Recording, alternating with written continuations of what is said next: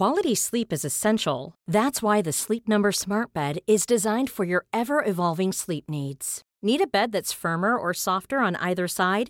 Helps you sleep at a comfortable temperature? Sleep Number Smart Beds let you individualize your comfort so you sleep better together. JD Power ranks Sleep Number number 1 in customer satisfaction with mattresses purchased in-store. And now save 40% on the Sleep Number limited edition Smart Bed for a limited time. For JD Power 2023 award information, visit jdpower.com/awards. Only at Sleep Number stores or sleepnumber.com.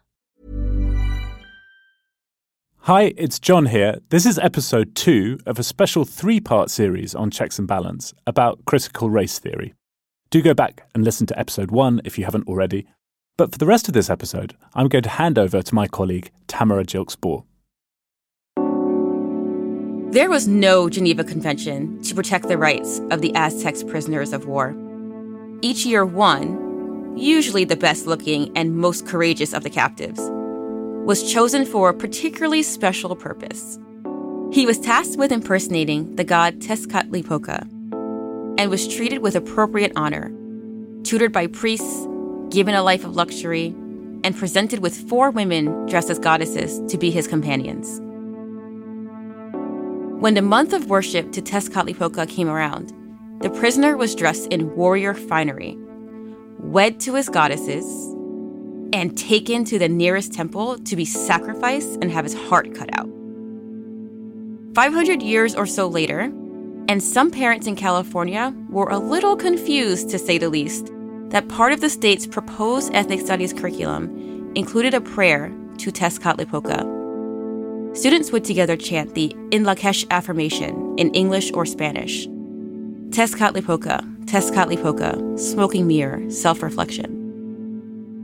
A few parents sued, and the prayers were removed, although the altered ethnic studies curriculum is now in place. What happened here? Another example of nefarious critical race theory? Well intentioned wokeness gone mad? Or was all not quite as it seemed? I'm Tamara Gilkes Borr, and this is Checks and Balance from The Economist. This is the second of a special three part series in which I'll be investigating the fight over critical race theory. In episode one, I asked what is CRT and looked at how a graduate level academic theory became a rallying call of the right. The debate has become centered on public schools and what is being taught in them. But in this episode, I'm going to try to put the politics to one side. As a former teacher, I'm heading back to the classroom to talk to students, teachers, parents, and researchers to find out what is actually happening in schools.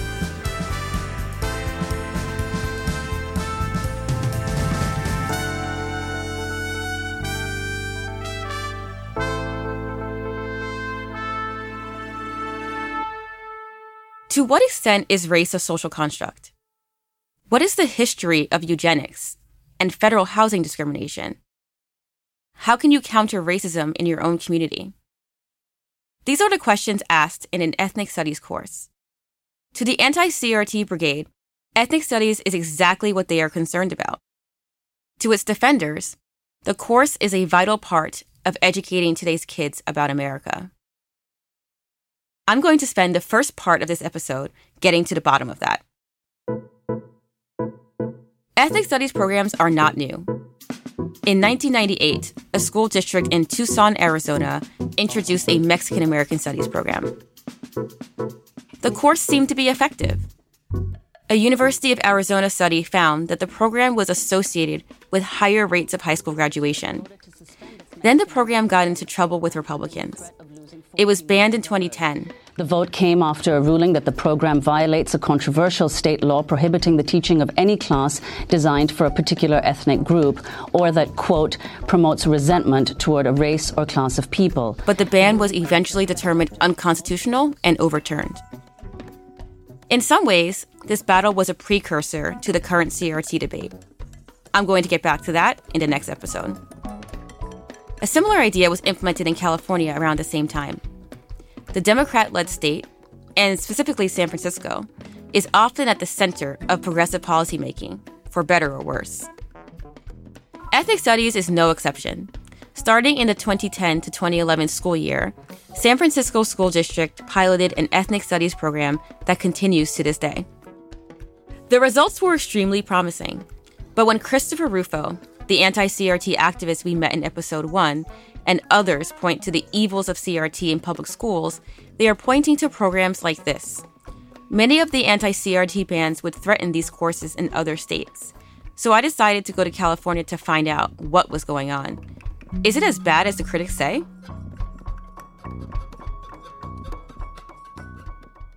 I flew to San Francisco in December.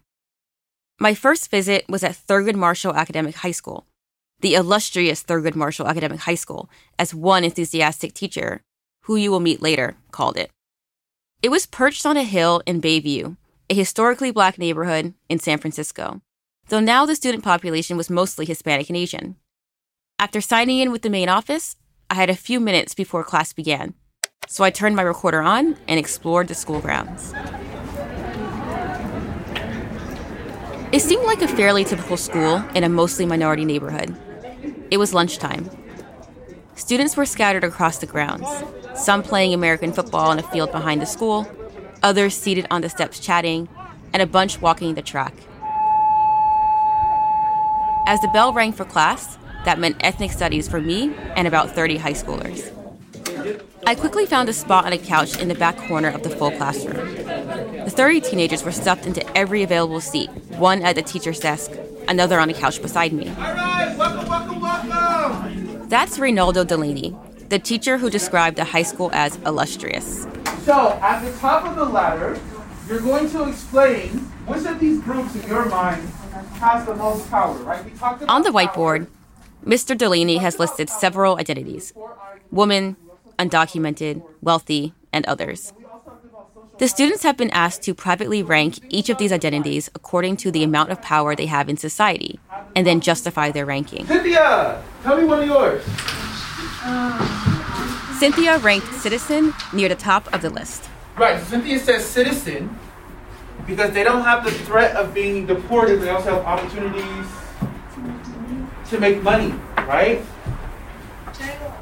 Yes. So people who are undocumented and are navigating the immigration process, they do have hardships that citizens don't experience. That's the reality. So far, I thought, pretty harmless. understand as people who live in San Francisco and Europe. I went over to the other side of town, where Lowell High School was also teaching ethnic studies. These high schoolers were mostly white and Asian, the result of Lowell's decades long selective admissions policy, which has now been replaced. The previous class at Thurgood Marshall seemed to have no white students. We're gonna get started. Um, remember, if you're doing an infographic, Carolina Samayoa is the ethnic studies teacher at Lowell. Today, students are giving presentations on a topic of their choosing as part of their final grade. Okay, let's give uh, our attention, please. Cazelle's video presentation was on colorism. It went up on YouTube afterwards. If you didn't already know what it is, it's basically an act of discrimination based on a person's skin color or shade. In five minutes, Cazelle explained colorism's links to slavery, its socioeconomic consequences, and how people today still buy whitening creams to try and lighten their skin. So, what can we do to combat colorism? Well, first and most importantly, love yourself because you were born like this and you're beautiful just the way you are. You were never born to fit into society's mold of what beauty is because beauty is in the eyes of the beholder, and I say you're all already amazing just the way you are. The students were impressed. I have to admit, I was too.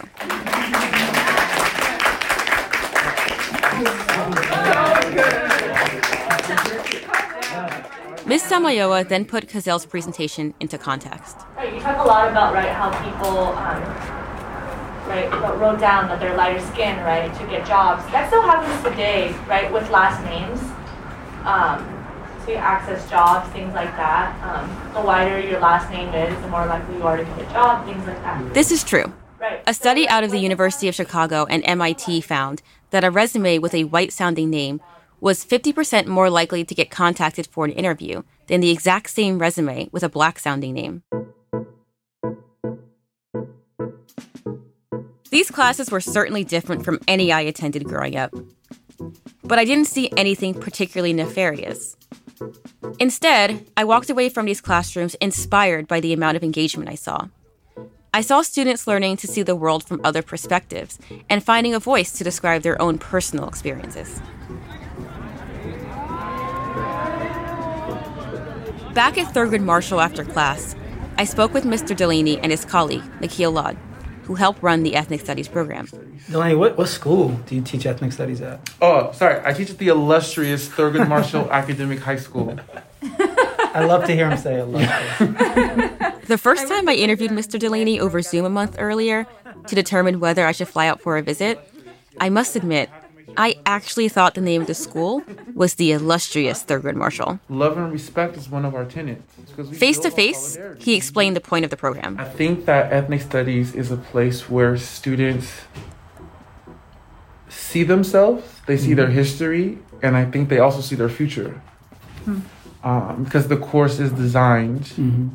to service them. My lessons are not the same every year. My lessons depend on my class. I one year I had students who were Polynesian say, "We never see any poly stats," so I had to change my lessons to make sure that their voices were heard, so they can see themselves, they can know themselves, and love themselves. Mm-hmm.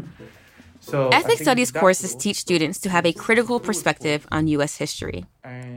They ask students to examine who has power and why. They ask students to think about whose perspectives end up in history books and why. And they teach students the history of non white racial groups. Critics claim that the ethnic studies programs teach children to hate their country and to hate white people. Mr. Delaney says that's not true. I don't want my students leaving my class being like, "I hate the world." That's not. That's not what I want at all. That's that's not self love. So, is CRT, the legal theory, being taught in ethnic studies? Mr. Lod says yes and no. Is it critical race theory? We don't have a class on critical race theory. Are there elements of the underpinnings of critical race theory that inform kind of, I think, the approach to ethnic studies? You know, I think it, it would be a little disingenuous to say that critical race theory and ethnic studies are are completely like separate. There is like a Venn diagram, and there's elements in which clearly critical race theory has informed like the, the field of ethnic studies. This is controversial. Mr. Lott is saying that CRT, the legal theory, is being taught in schools. To the right, this is a deadly admission. To the left, this is untrue, and saying so is adding fuel to the anti CRT fire. But let's stick to the facts.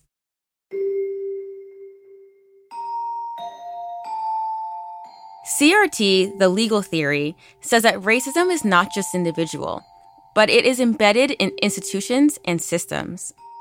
The presentations at Lowell touched on this, as did the discussion about power at Thurgood Marshall. There is certainly an overlap between some of what is being taught in classrooms and the ideas explored in CRT. Admitting that CRT is taught in schools is probably a risky strategy, but it's the reality. California will now be the first state to make ethnic studies a graduation requirement for high school students. Just hours ago, Governor Gavin Newsom signed AB 101 into law. Ethnic studies is spreading throughout the country. California became the first state in 2021 to pass a law that requires every student who will graduate in 2030 or after to take an ethnic studies class.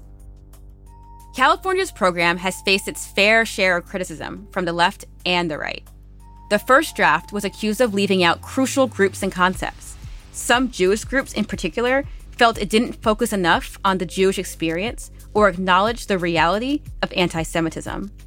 The program was revised, but some want to return to the original.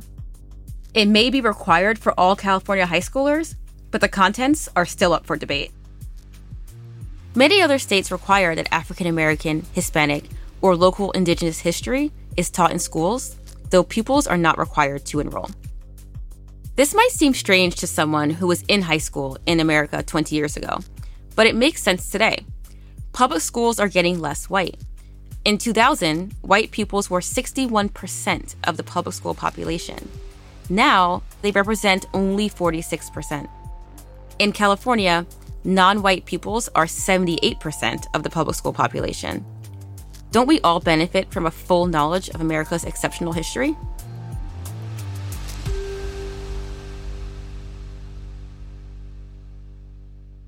But critics claim that ethnic studies programs go much further than this, and that what is actually happening in schools is far more sinister than what I caught on my recorder. To get a better understanding of that perspective, I spoke with Bonnie Kerrigan Snyder. I think that my concern is the politicization of the classroom. She has written a book on liberal indoctrination in schools called Undoctrinate, and she works for FIRE, the Foundation for Individual Rights and Expression, an organization dedicated to free speech. She spends a lot of time speaking to parents, so I turned to her when I was seeking a better understanding of parents' concerns. I think critical race theory is just one form that politicizing the classroom might take, but it can take many forms. And so this is an issue I've cared about for a long time, mostly because when a view becomes promoted as being the correct view or the only view to hold, it suppresses dissent. It suppresses students' ability to really interrogate these ideas, to question them, or to look at ideas from multiple positions. Snyder says that progressive educators are forcing children to believe in one worldview, the progressive view.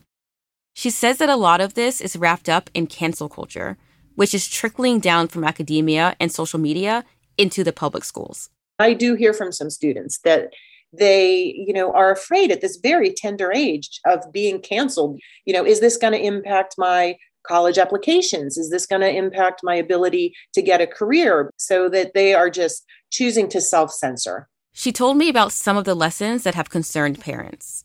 There have been some lessons that are perceived as being anti-white or anti-whiteness and the concept of whiteness is one that has gained some attention. She and others say that children are being forced to take on a worldview that is harmful. They are calling this worldview CRT, and many are hoping to ban it from classrooms. After speaking with Snyder, I decided that I should go and talk to concerned parents too. So I flew out to Arizona to meet with some moms near Phoenix.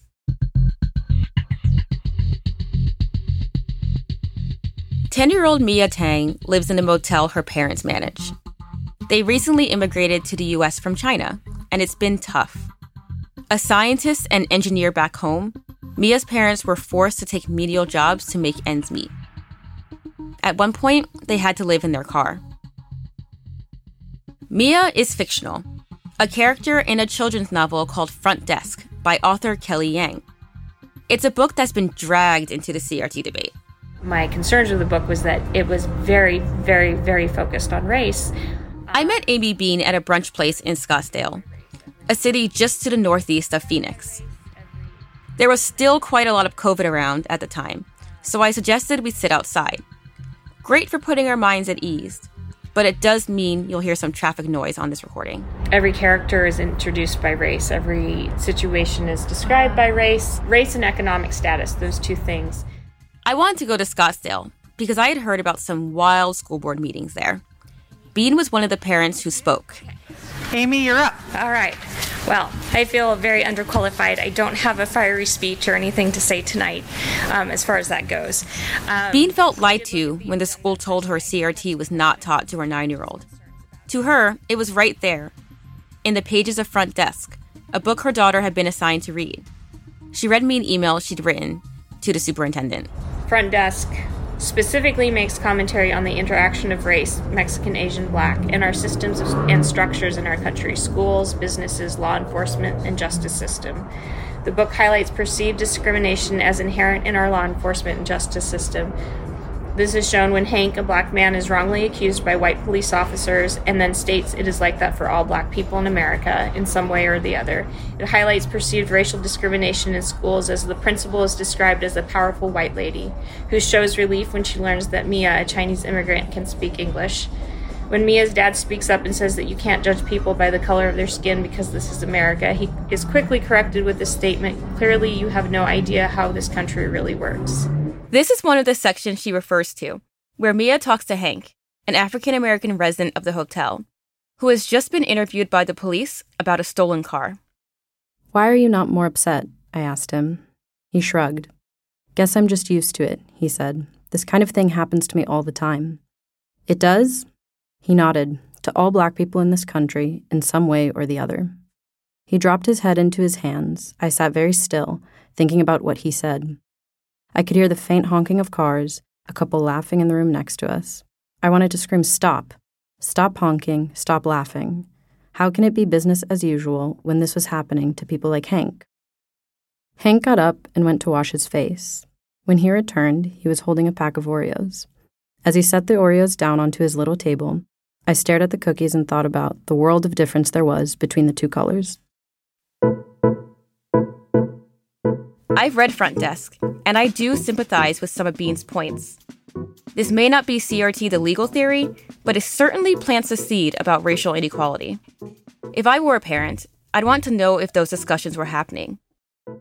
But that doesn't mean those discussions shouldn't take place.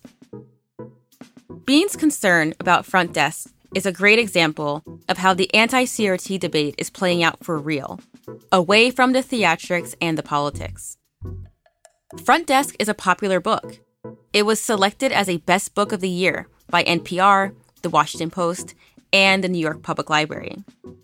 And Kelly Yang is a New York Times bestselling author. The book has also been banned for a time in school districts in parts of New York and Pennsylvania. Books like Front Desk are different from what most parents read when they were in fourth grade. For some, this is fantastic, a mark of progress. To the anti CRT brigade, it's a dangerous example of radicalizing innocent kids and indoctrinating them against America. It is all about perspective. And then there's parents like Amy Bean, who was just looking for an open dialogue with her daughter's teachers around a book she had some, I think, legitimate issues with. But she was being drowned out by school board antics and political nonsense. At this point in the reporting, sometime in the spring, my head was spinning. Is CRT good? Is CRT bad? What is CRT? What is going on here? To try and get to some sort of truth, I needed to take out the emotion and politics and turn to the research. That's up next.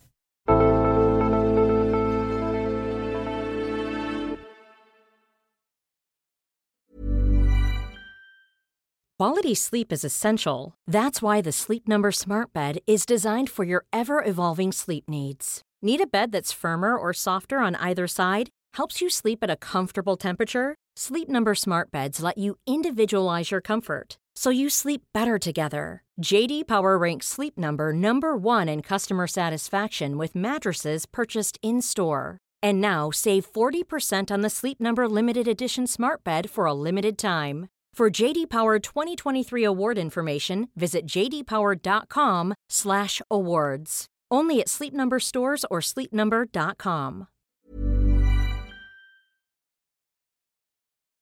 First, I spoke to Patricia Bromley, an education professor at Stanford University. She studies history textbooks around America.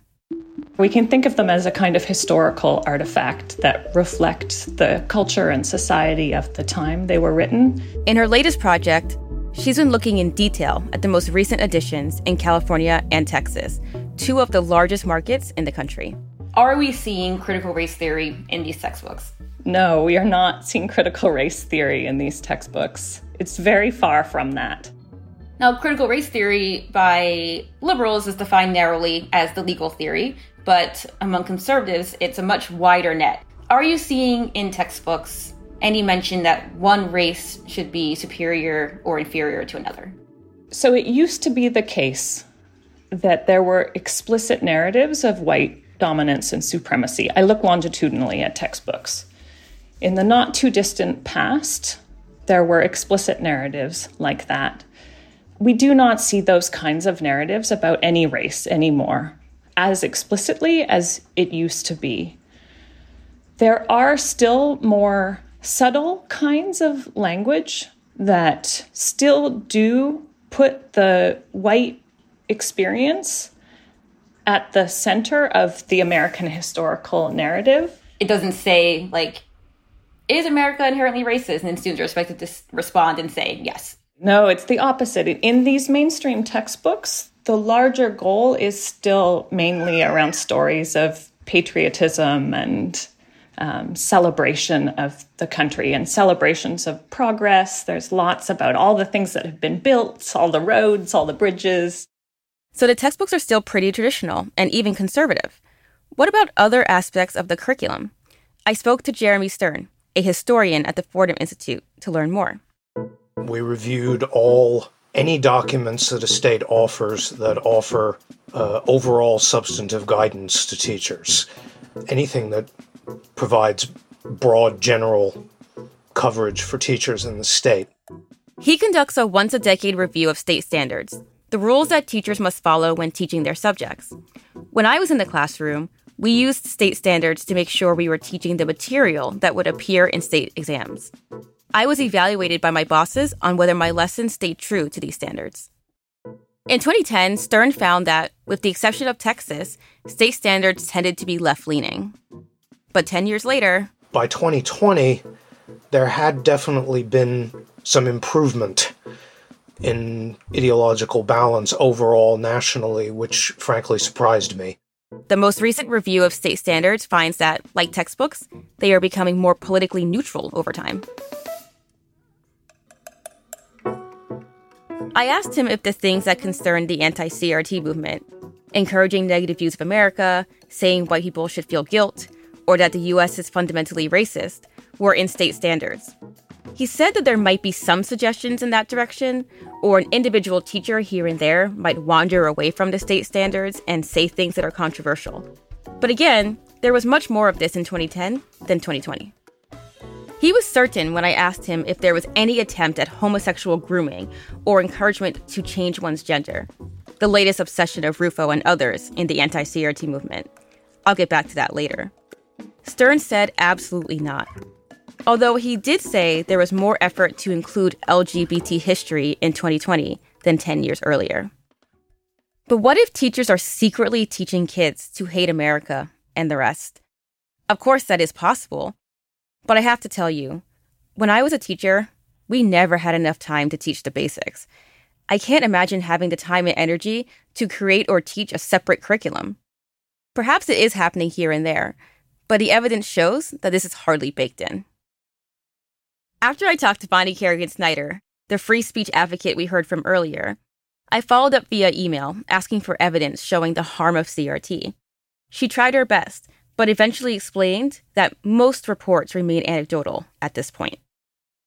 Snyder has heard plenty of concerns from parents.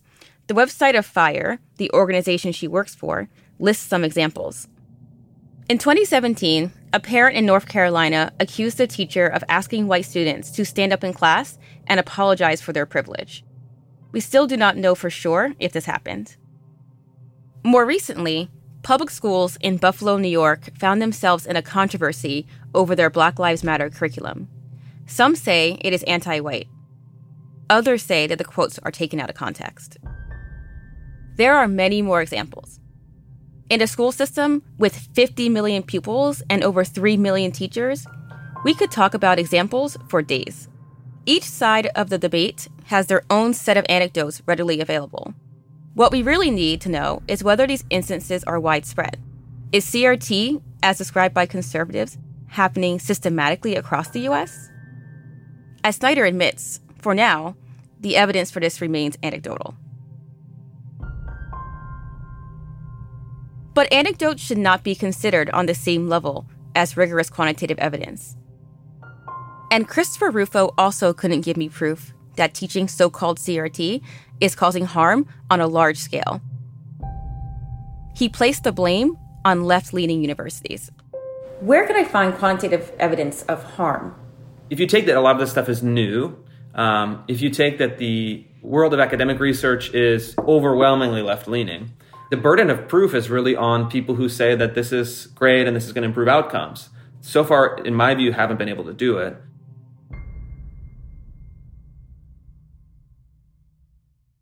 I decided to go and talk to one of those lefty academics Rufo mentioned, Thomas Dee, an economist at Stanford University. Dee is responsible for training Stanford's education students on how to use quantitative methods in their research. I know because I was one of his students. He and a couple of colleagues did a study of San Francisco's ethnic studies program. They found that it increased high school attendance by 6 to 7 percentage points, course credits earned by up to 15 points, and high school graduation by 16 to 19 percentage points. That's impressive. I thought he would be a good person to turn to and ask, what does the research say about CRT overall?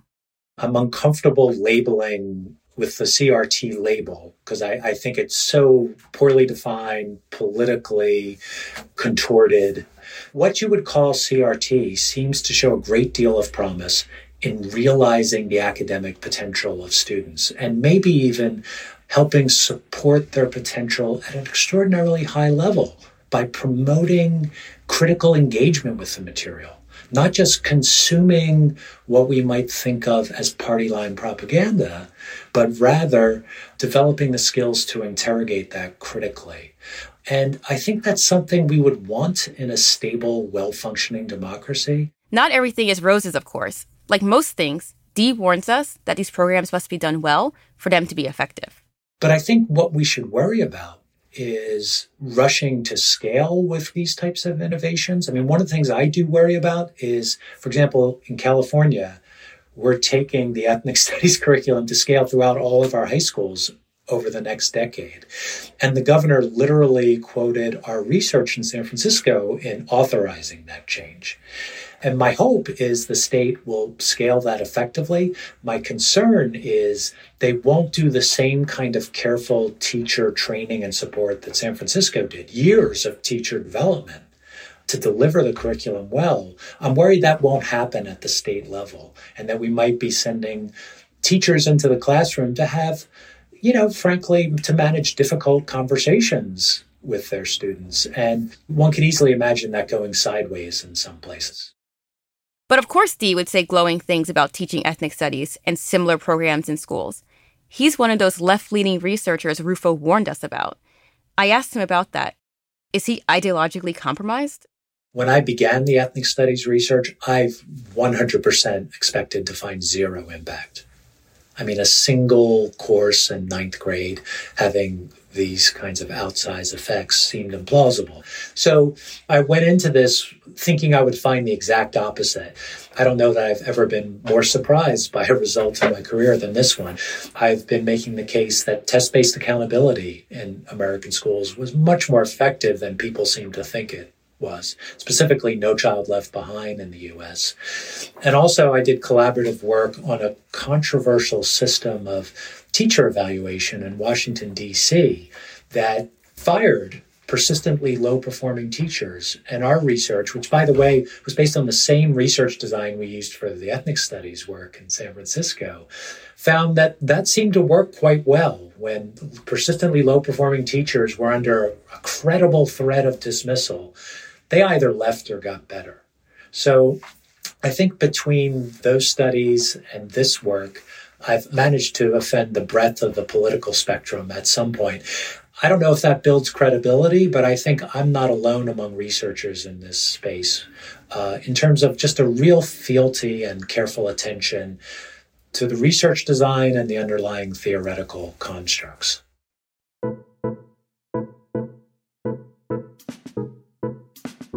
So, what happened with the Aztec chanting I mentioned at the start of this episode? When you take a closer look, you realize that it was all probably overblown. I first learned about the chanting when I met with Christopher Rufo. I couldn't believe what I was hearing. I then spoke with Jose Medina, a California state representative who backed the ethnic studies mandate, to find out how this was allowed to happen. I'm sure you're well aware that the California uh, program has come up with some controversy with what's in the curriculum, particularly the Aztec chanting. What happened there? I don't think that speaks in any way to the rest of, I think, you know, a 300 page document. I think this one was an issue of, of separation of state and religion, and it was agreed on that if it was a prayer, it would be pulled out. But the, the, the rest of the document is 299 pages, and I think it is a good document. And in one sense, I would say, you know, is taken away from the larger issue. you know, it'll get press and it could get people excited. But the larger issue is how do we teach all Californian students, regardless of the color of their skin, the ethnic group that they belong to, to see themselves in their education? At this point, I believe that the chanting was crazy. But I have to admit, I did not find the actual In Lak'ech affirmation that had caused the uproar until after my interview with Representative Medina. And after reading how the curriculum explains it, In Lak'ech translates as You are my other me and relates to our habit of mind, empathy, and also compassion, interdependence, ecology, love, and mutual respect. It seemed pretty harmless. When I dug further, it turns out that in this context, Tezcatlipoca is not the name of a god honored by human sacrifice, but represents self reflection. The chant aims to help students think about who they are as people. It's a little hippy dippy, but it's not as mad as it first appeared. I noticed that this was a pattern throughout my reporting. I would learn about something that sounded initially absurd. The kids are chanting to the Aztec gods of sacrifice? What? And upon further research, I would find that the claim was much more tame. The chant was akin to reciting a nursery rhyme or poem. It was all overblown, and in this case, I too fell for the hoopla. I spent the first few months exploring the CRT debate, earnestly trying to understand the anti CRT point of view. And I think that they had many points worth exploring. We can all agree that some of the most extreme CRT points, as described by conservatives, should be denounced if and when they happen. White children should not be told that they are inherently evil, for example.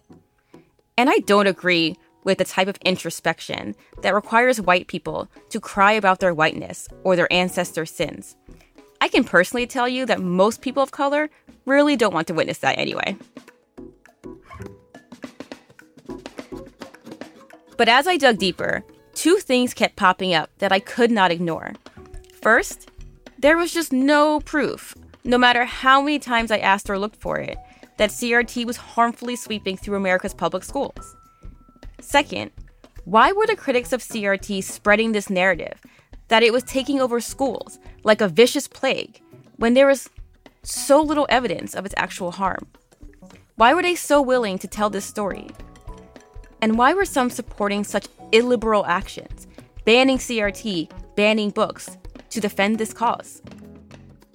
I wondered about this for months and then the anti CRT movement's tactics began to take a turn. As it moved from a focus on race and racism onto gender and sexuality, things got a little clearer. Activists like Christopher Rufo began to talk a lot more about cases in which public school teachers had been accused of horrific acts like pedophilia and rape. What had started out as a discussion about pedagogical differences was becoming something much more serious it was calling into question the integrity of the entire public education system. And remember the speech from Christopher Rufo that we heard in the last episode? To get universal school choice, you really need to operate from a premise of universal public school distrust. Because in order for people to take significant action, they have to feel like they have something at stake. Rufo isn't shy about the warlike nature of his campaign. When we met, he told me that the term critical race theory is a gift. And it's their own language that we've been able to really take and then use as a battering ram, a political battering ram, to break open the debate on, on these issues. And this is a tweet of his from March 2021. We have successfully frozen their brand, critical race theory, into the public conversation and are steadily driving up negative perceptions. We will eventually turn it toxic as we put all of the various cultural insanities under that brand category. I think that Rufo, with the help of others, is waging a war on public schools. But there are two things going on here. Rufo raised the alarm about CRT, and that got some people, many with legitimate points, concerned about what kids were being taught. And at the same time, the anti CRT movement, led by people like Rufo, is discrediting schools and teachers in the hope of reallocating school funding away from public schools to other public charter, private, and religious schools. Why? Then there's this guy. Communism is encroaching on our country. He was also at the school board meeting in Scottsdale, Arizona, where Amy Bean, the mother concerned about the children's book front desk, spoke. Communist school boards are now indoctrinating our children with transsexual propaganda and teaching them to be racist against white people by teaching racist Biden's critical racist theory. His name is Ron Watkins. He was in Scottsdale promoting anti CRT messaging and his campaign for Arizona's House of Representatives. Not a big deal, aside from his general wackiness, until you find out who he is. Watkins used to run 8chan, an anonymous online message board responsible for peddling sexism, racism, and anti Semitism, along with QAnon conspiracy theories. Theories like the idea that the Democratic Party is run by a cabal of satanic pedophiles who use baby's blood for their rituals. He says that the 2020 election was stolen from Trump, and some think that Ron Watkins is Q himself, which Watkins denies. What are QAnon conspiracy theorists doing at a school board meeting? And why are people like this aligning themselves with the anti CRT movement? Is this just a regular old battle of conservatives versus progressives over what we teach our children? Or are we witnessing an attempted takedown of public schooling as we know it? In the next episode, I'm going to get some answers. School choice is an essential component because parents can then see what their children are being taught. They can choose to uh, move their children to another school that may reflect their values better.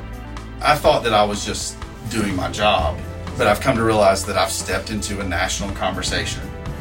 So I think it's interesting that now people are finally recognizing that public education is under attack, but the public itself has been under attack. The people who have damaged public schools since 2020 in a really catastrophic way are not conservative activists. They're actually public school administrators and bureaucrats. Part 3 will be out on Friday, July 22nd. You'll find it wherever you normally listen to this podcast. You can also go to our new webpage, economist.com slash checkspod, to hear this series and delve into the Checks and Balance archive. Thank you to Thurgood Marshall High School and Lowell High School for having me visit for this episode. And to Bonnie Kerrigan Snyder, Amy Bean, Patricia Bromley, Jeremy Stern, Thomas Dee, and Jose Medina for speaking to me.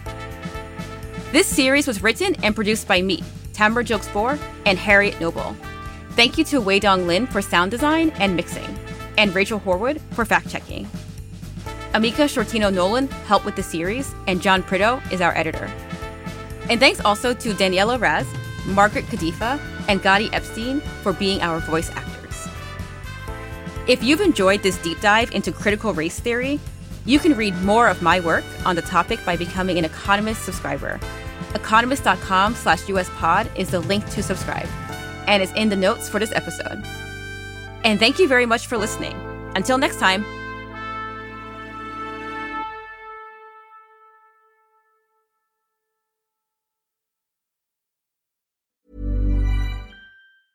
Even when we're on a budget, we still deserve nice things. Quince is a place to scoop up stunning high end goods for 50 to 80% less than similar brands. They have buttery soft cashmere sweaters starting at $50, luxurious Italian leather bags, and so much more. Plus, Quince only works with factories that use safe, ethical, and responsible manufacturing. Get the high-end goods you'll love without the high price tag with Quince. Go to quince.com/style for free shipping and 365-day returns.